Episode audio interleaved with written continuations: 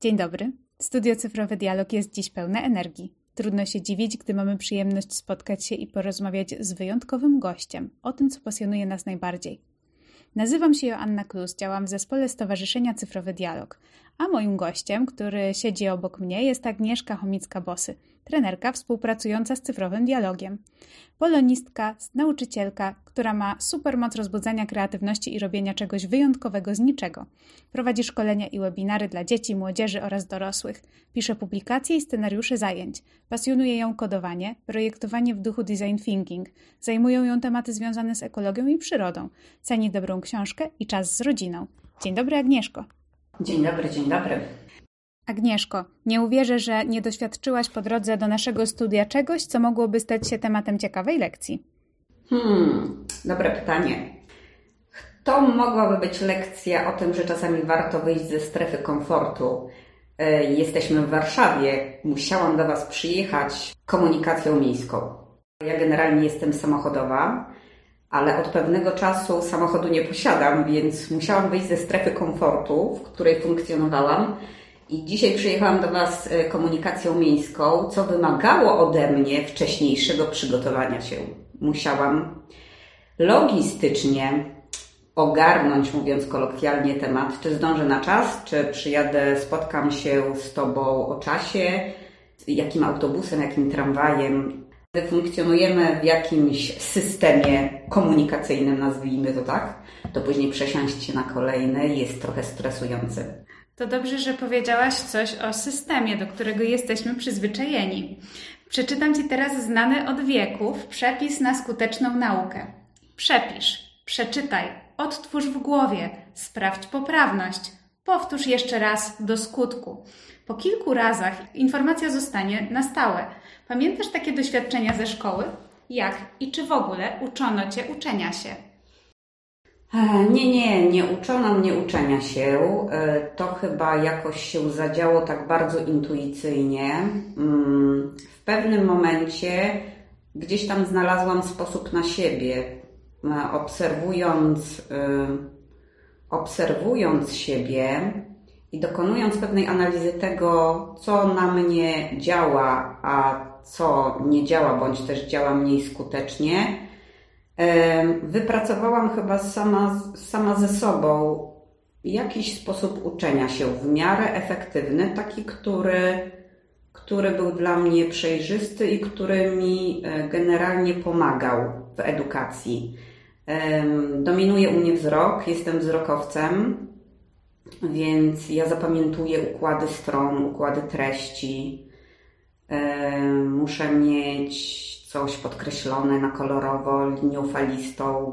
Czyli jak dostajesz jakąś nową treść do nauczenia się, to od czego zaczynasz? E, zaczynam od przejrzenia tej treści, wyłonienia według mnie najważniejszych komponentów, czyli główna myśl tego tekstu, no i ja muszę to gdzieś podkreślić, zakreślić, ja muszę to w jakiś sposób e, w tej treści zaznaczyć siebie w jakikolwiek sposób, ale też myślę sobie, że ważny jest u mnie słuch, bo gdy przypominam e, siebie z podstawówki czy z liceum, to ja bardzo dużo mówiłam do siebie. W sensie takim czytałam tekst, powtarzałam ten tekst na głos. Chciałam usłyszeć ten tekst, E, mówione swoim głosem. E, chciałam, żeby to zabrzmiało w moich uszach i ten wzrok, który u mnie dominuje w połączeniu ze słuchem, dawał całkiem niezłe efekty. Choć myślę sobie, że e, generalnie dzisiaj, tak powiem ogólnie, jest chyba jest jakiś problem z umiejętnością uczenia się, bo gdy nawet obserwuję swoją córkę, to wydaje mi się, że ona jeszcze nie znalazła takiego swojego sposobu na siebie że ona gdzieś jeszcze błądzi i nie potrafi, na przykład narzeka mi, że nie potrafi e, wyłuskać z tego, co nauczyciel do niej mówi na lekcjach, to, co jest najważniejsze. E, nie wiem, czy to jest kwestia przekazu kiepskiego, czy też jeszcze nieumiejętności mojej córki w wyłanianiu tych głównych myśli, ale wydaje mi się, że ona nie jest w tym odosobniona, że generalnie jest jakiś taki problem ogólny teraz z umiejętnością uczenia się, chociaż kiedyś, gdy ja jeszcze w podstawówce byłam i w liceum, e, wiedza o umiejętności uczenia się nie była tak na wyciągnięcie ręki. Generalnie w szkole się o tym nie mówiło.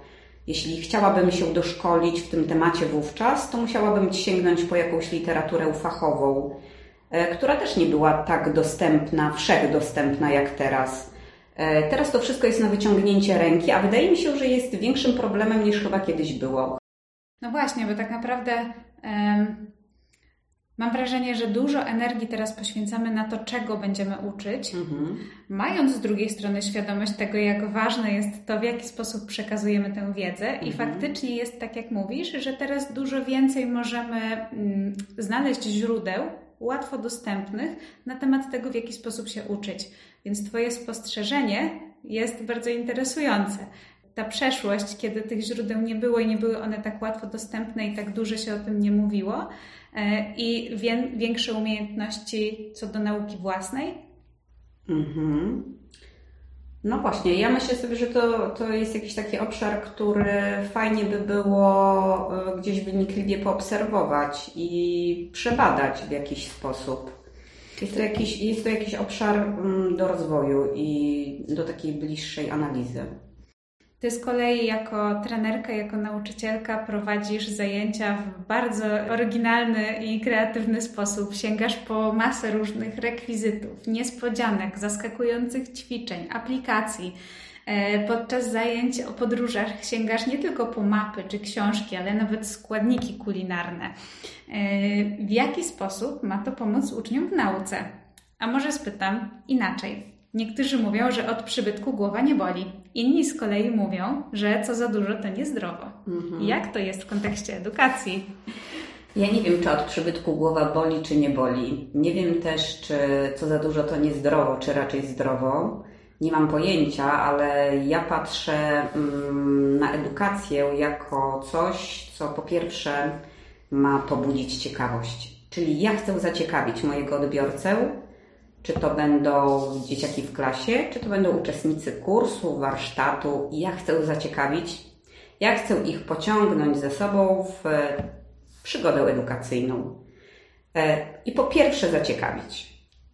Mm, bo myślę sobie, że jeśli prowadzę zajęcia, wybieram temat i wybieram narzędzia do tego tematu, i to mnie prowadzącą te zajęcia czy lekcje interesuje, czyli nie nudzę się na swoich zajęciach, to jest to bardzo fajny punkt wyjścia do tego i jest duża szansa na to, że również będę potrafiła zaciekawić tema, tym tematem swoich odbiorców.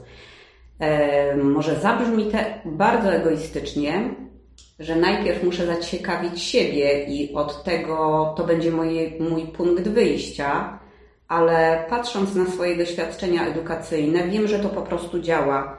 Jeśli ja o siebie, o siebie nauczyciela, o siebie edukatora zadbam na wielu płaszczyznach, zadbam o swoją ciekawość światem, to będę potrafiła zapalić tę ciekawość u dzieci, które nauczam.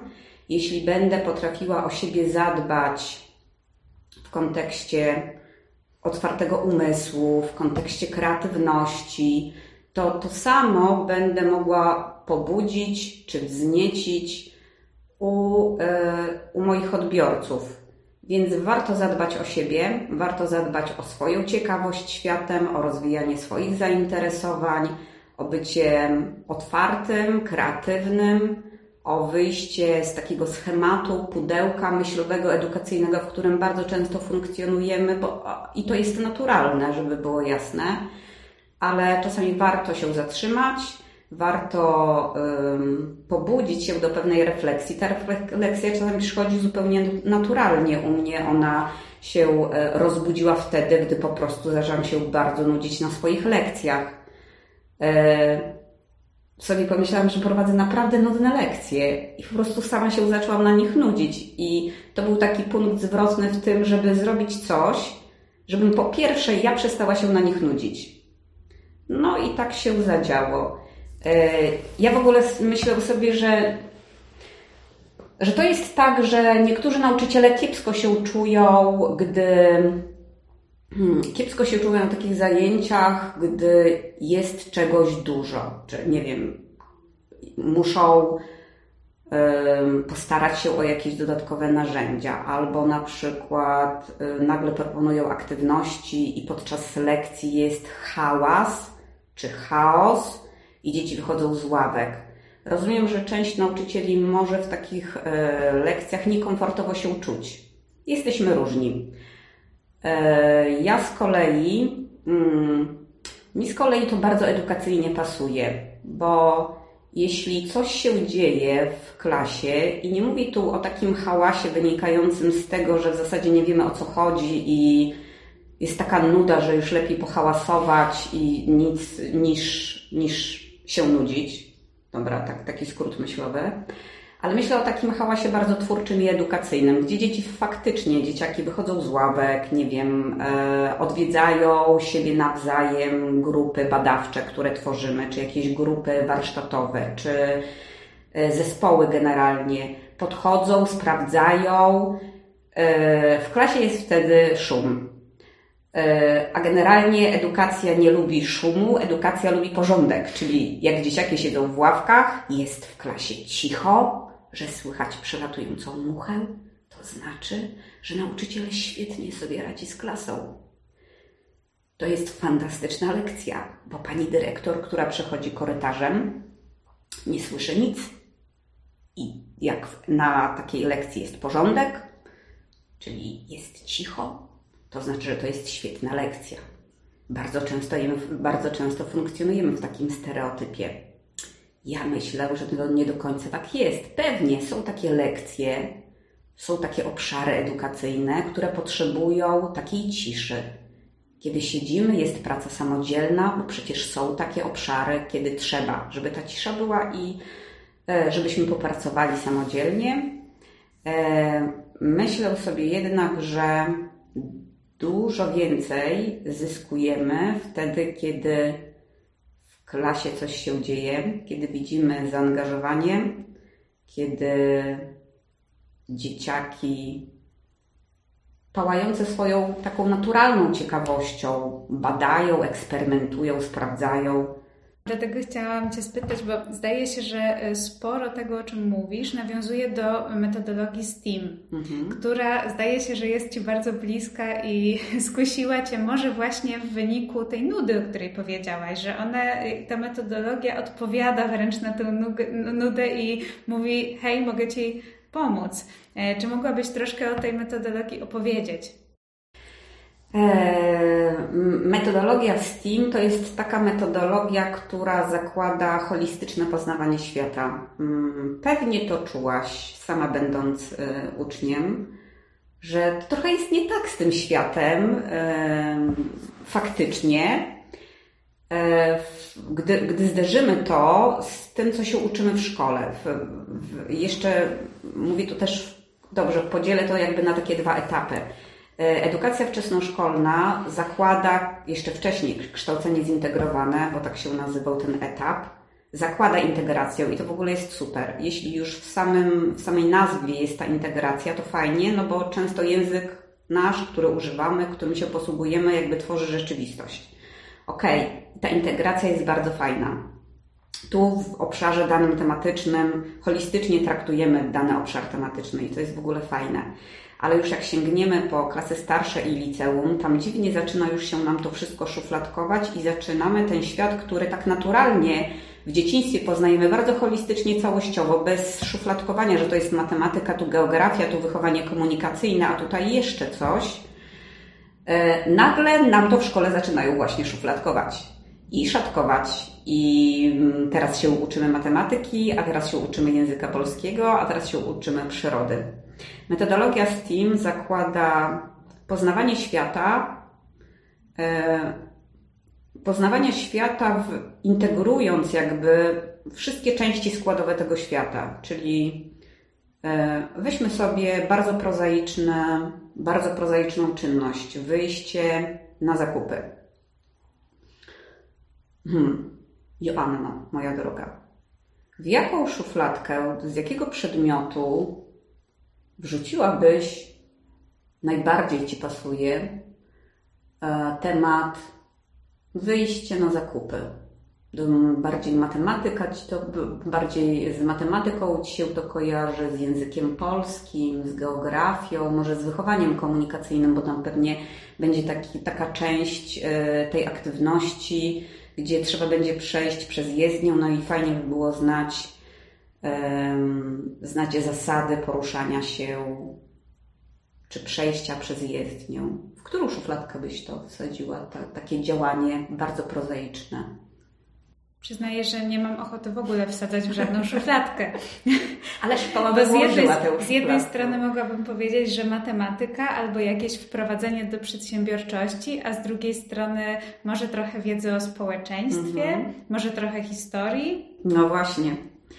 I właśnie to, o czym mówisz, czyli fajnie jest rozbudzać, rozbudzać i nawet kontynuować taką naturalną ciekawość yy, dzieci światem, proponując ich, proponując im e, zaangażowanie w działania, które są bardzo spójne z tym, co widzą poza murami szkoły, czyli e, bardzo są spójne z tym, jak świat funkcjonuje. Metodologia STEAM zakłada mm, integrację, czyli interakcję też między różnymi dziedzinami naukowymi, tak zupełnie bardzo naturalnie, holistycznie. I jest to mi bardzo bliskie, bo to jest bardzo prawdziwe i bardzo uczciwe. Mm, I to w, wówczas te zajęcia okazują się być bardzo bliskie życiu, nieoderwane od Ziemi, nie jakieś kosmiczne, ale coś, co można bardzo szybko i realnie przełożyć e, na tą naszą codzienność. A dzieciaki lubią widzieć i wiedzieć, po co się tego uczą, po co mi ta wiedza, co ja z tego będę miał. E, a myślę sobie, że też taki, taka odpowiedź nauczyciela, po co ja to uczę i mm, w jakim celu przeprowadzam takie zajęcia, e, są też niebywale ważnymi pytaniami, tak, edukacyjnie. Czy mogłabyś wyjaśnić mm, pokrótce, co kryje się pod tym, e, pod tym skrótem STEAM? Mhm. Są to e, pierwsze litery angielskich słów i one brzmią tak. Nauki ścisłe, technologia, inżynieria, sztuka i matematyka. Połączenie co najmniej tych dwóch dyscyplin daje działania STEAMowe. W działaniach STEAMowych dziecko staje się badaczem, eksperymentatorem, kimś, kto bierze aktywny udział w rozwiązaniu jakiegoś problemu, nie dostaje gotowej wiedzy na tacy. E, ono tę wiedzę zdobywa podczas działania i uczy się wykorzystywać już posiadaną wiedzę podczas działania. Namacalnie dostrzega i namacalnie widzi związek z tym, co się uczy, o czym się uczy, w jaki sposób tę wiedzę może wykorzystać przy rozwiązywaniu bardzo różnych problemów. Nie ma nic bardziej atrakcyjnego edukacyjnie niż zaproponowanie dziecku wejście w rolę badacza, eksperymentatora. Agnieszko, a e, mam wrażenie, że dość E, łatwo przychodzi nam opowiadanie właśnie o różnych modelach, o różnych teoriach. Natomiast jakbyś mogła opowiedzieć o jakiejś najbardziej zaskakującej, energicznej, e, może oryginalnej lekcji, którą przeprowadziłaś właśnie w tym duchu steamowym, żeby łatwiej było sobie wyobrazić tego typu e, model działania. Hmm. Tak jak powiedziałam wcześniej, nie każdy w tym modelu będzie się dobrze czuł. Tak sobie myślę. Ja się w tym modelu dobrze czuję i widzę coraz więcej nauczycieli, edukatorów, którzy w obszarze mm, STEAMowym się poruszają i chwała im za to. I chwała, i, i chwała im za to. E, I fajnie, że ich dzieciaki, które mają pod opieką, uczestniczą w czymś takim. E, ja jestem i byłam odważnym nauczycielem, ma to swoje plusy i minusy. Minusy pewnie bardziej dostrzegają i dostrzegali moi zwierzchnicy. Ja bardziej dostrzegam tego plusy, a na pewno mm, bardzo wielkie plusy dostrzegają tego rodzice i dzieci, z którymi miałam kontakt w swojej edukacyjnej przygodzie. Lekcja to może niekoniecznie, ale pewien taki cykl, szereg działań, z których, które były dla mnie trudne, bo były dla mnie wyzwaniem, ale finalnie byłam z nich niezwykle dumna, tak dumna edukacyjnie. Byłam dumna też z rodziców, którzy bardzo mi zaufali. A dlaczego o tym mówię? Ano dlatego, że już wcześniej podglądałam osoby, które działają steamowo, bo czułam, że do tej metodologii jest mi bardzo blisko i chcę też tak pracować. Mm, chcę tak edukacyjnie działać. E, pamiętam podczas jednej z konferencji mm, Inspiracje wczesnoszkolne Karolina Gaweł, która jest nauczycielką edukacji wczesnoszkolnej e, w Olsztynie, opowiadała o wolnych piątkach, które zaproponowała swojej grupie, swojej klasie. Piątki te polegały na tym, że były wolne, czyli w ogóle nie sięgały dzieci wtedy po żadne książki, mogły przyjść do szkoły z jakimiś grami, które przyniosły z domu, e, z zabawkami. Generalnie mogły przynieść do szkoły to, co chciałyby w szkole robić do jakich zabaw chciałyby też zaprosić inne dzieci. I ja słuchając jej i też um, przyglądając, obserwując slajdy, które pokazywała, ponieważ znamy się osobiście, więc um, po jej wystąpieniu trochę jeszcze z nią przegadałam, dopytywałam się o bardzo konkretne rozwiązania, które stosuje, e, na przykład jak dzieci w klasie pierwszej funkcjonują ze śrubokrętami na lekcji, jak to jest z obsługą kleju na gorąco wśród takich maluchów. I ona też bardzo, w ogóle to jest niesamowita nauczycielka i entuzjastka też y, metodologii STEAM.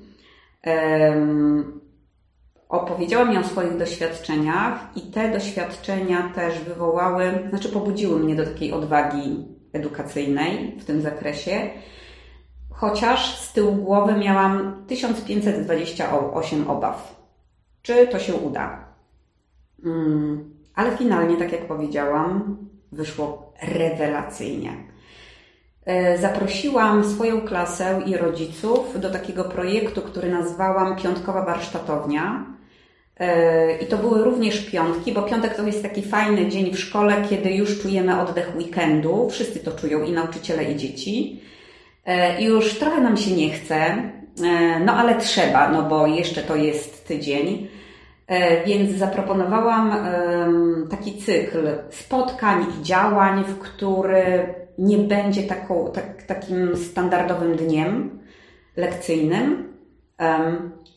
Poprosiłam rodziców o przyniesienie do szkoły starych klawiatur, może ktoś ma jakąś starą jednostkę centralną, może ktoś ma stare sprzęty, które gdzieś tam leżą i chciałby wyrzucić, a nam się tu przyda, bo my tutaj edukacyjnie podziałamy.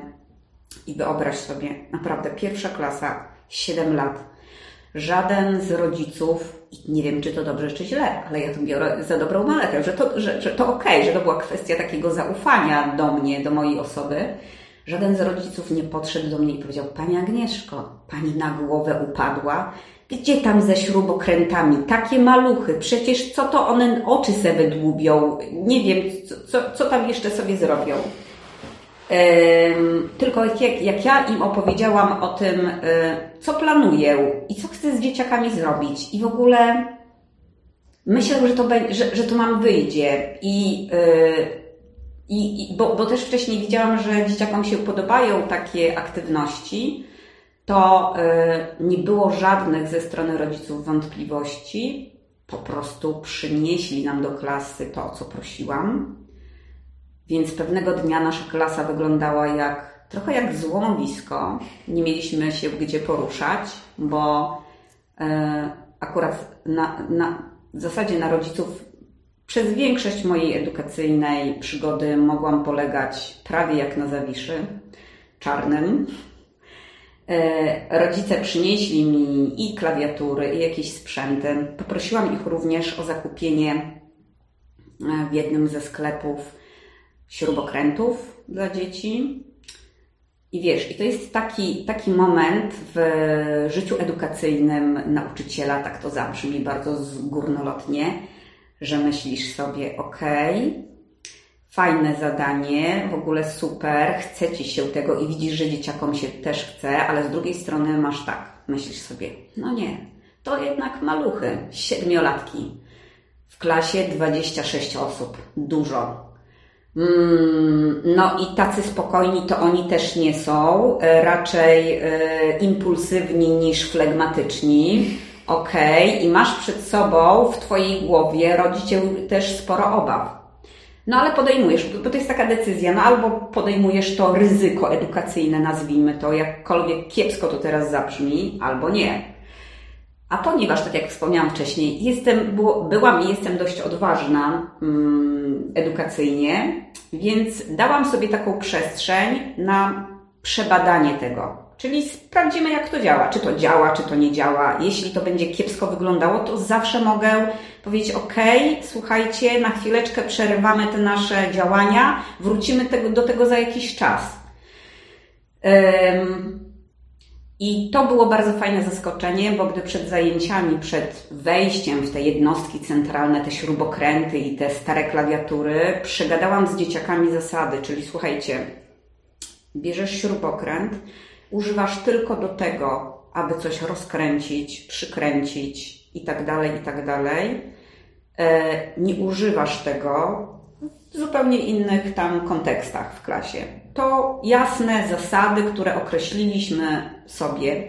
Tak samo było przy gorącym kleju, czyli na początku próbowałam trochę dzieci wyręczać w łączeniu ze sobą, powiedzmy, bo wcześniej rozkręcaliśmy, później z tych rozkręconych elementów łączyliśmy, te, łączyliśmy te, te elementy, tworząc jakby nową jakość, tworząc roboty, tworząc maszyny, które miały za zadanie zmieniać świat i to w jakimś tam konkretnym, konkretnym kierunku, w konkretnej szufladce.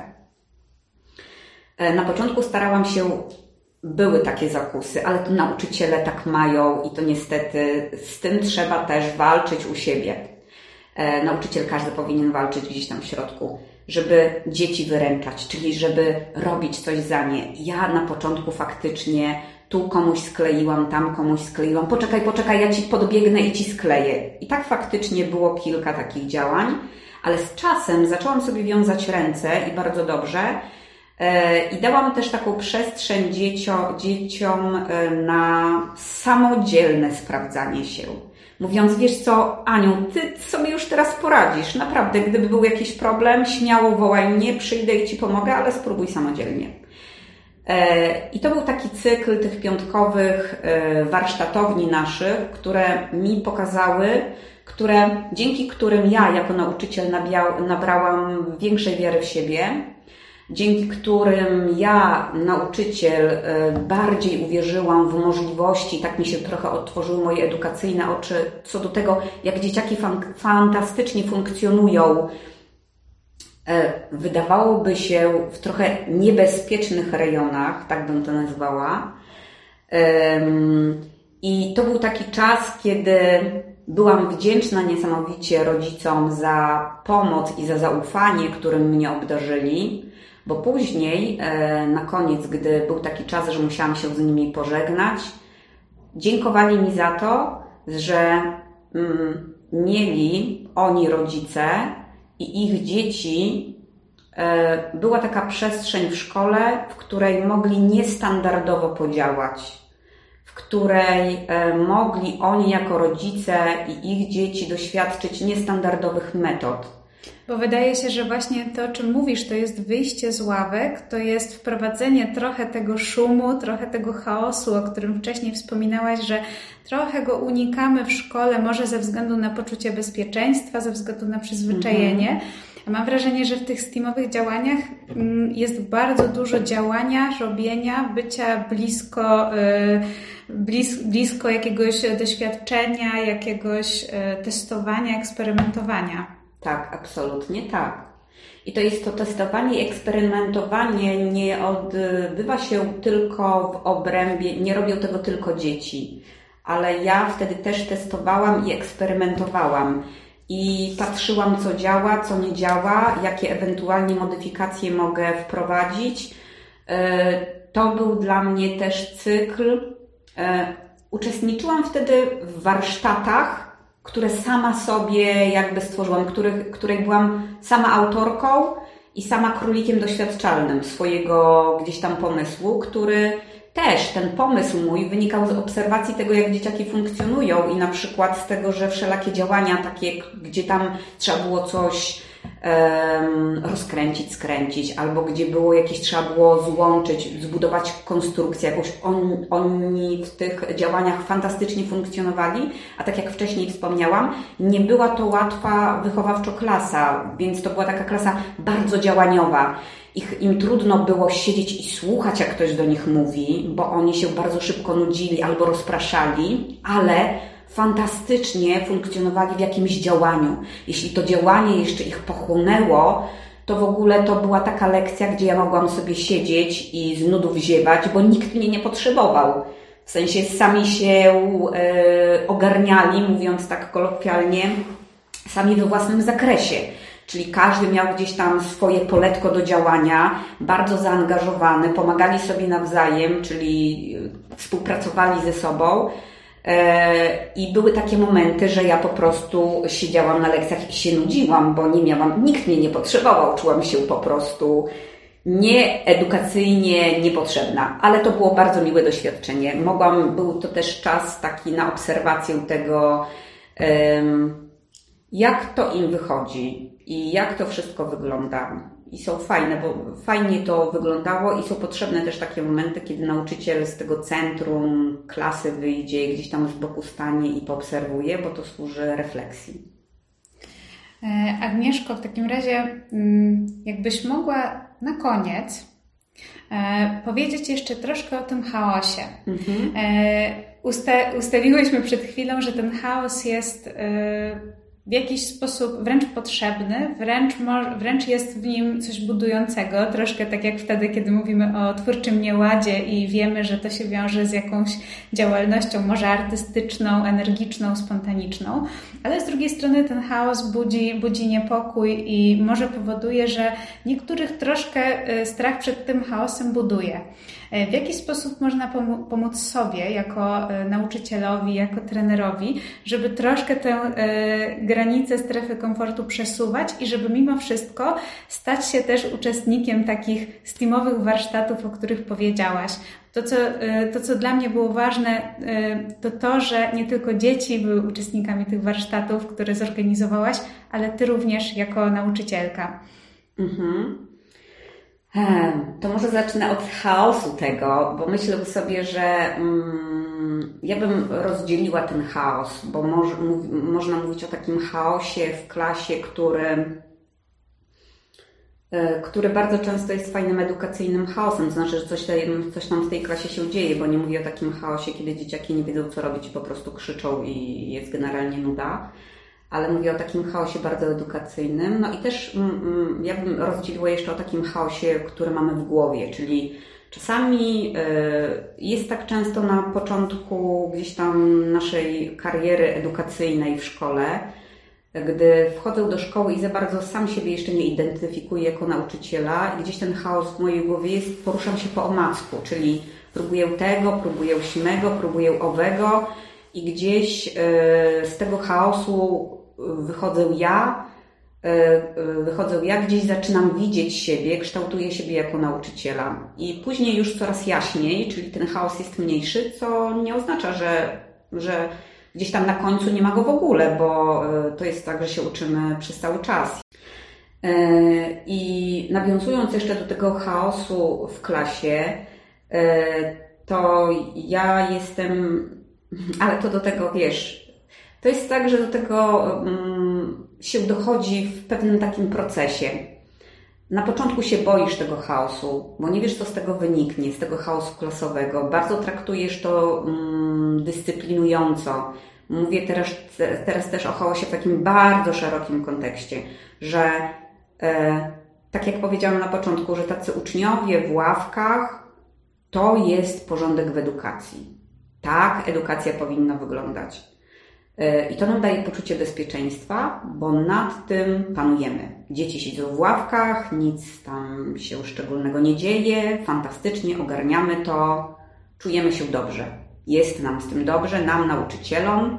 No i myślimy, że dzieciom też jest z tym dobrze. Tak, tak myślimy, bo skoro nam jest z tym dobrze, to pewnie im też jest z tym dobrze. I teraz myślę sobie, że taki chaos w klasie może dawać wielu nauczycielom poczucie dyskomfortu mm, i takiego poczucia, że nad czymś nie panuje, coś mi umyka, ktoś mi zaraz zwróci uwagę, jest za głośno, bądźcie ciszej. Więc, żeby być ciszej, no to muszę gdzieś tam panować nad tym, żeby było ciszej. Ale myślę sobie też, że warto, mimo wszystko, mimo że bardzo często, gdy zdecydujemy się na coś, co nie jest standardowe, co gdzieś tam umyka, wymyka się ramom szkolnym, warto jest mieć takie doświadczenia edukacyjne, bo na tych doświadczeniach edukacyjnych budujemy siebie jako nauczyciela.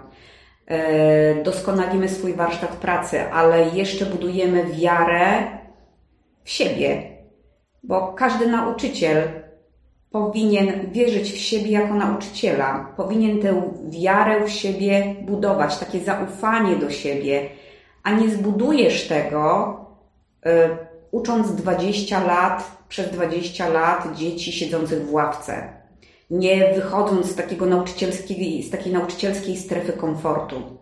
Nie da się zbudować zaufania do siebie, wiary we własne możliwości, nie, nie, mm, nie działając tak, żeby swoje doświadczenia rozbudowywać szkolne. Po prostu tak się nie da.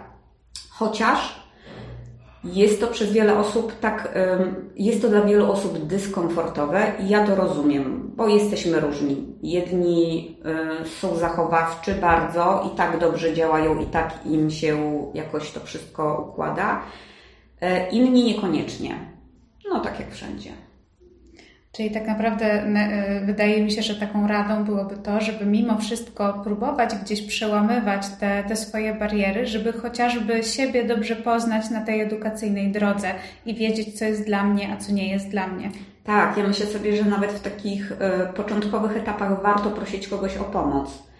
Y, jeśli jest u Ciebie w szkole nauczycielka, która fajnie działa na różnych płaszczyznach, gdzieś tam ma szereg pomysłów kreatywnych i jest otwarta na współpracę, to y, zróbcie coś razem na początku. Y, współpracujcie ze sobą. Y, być może będzie później taki czas, że będziesz już gotowa czy gotowy na to, żeby podziałać niestandardowo już samodzielnie. Poczujesz się pewniej, poczujesz się lepiej. Generalnie wydaje mi się, że taka współpraca nauczycielska, współpraca szkolna jest e, taką podstawą, na bazie której może się naprawdę w szkole bardzo, bardzo dużo zadziać. A jeśli jeszcze do tego dołączymy dobre relacje z rodzicami, to lepiej być nie może. To wtedy będą się w szkole działy cuda, cuda edukacyjne. I tego tak naprawdę wszystkim bardzo serdecznie życzymy. Oczywiście. Dziękuję bardzo Agnieszko za rozmowę i mam nadzieję, że wkrótce spotkamy się znowu. Dziękuję bardzo.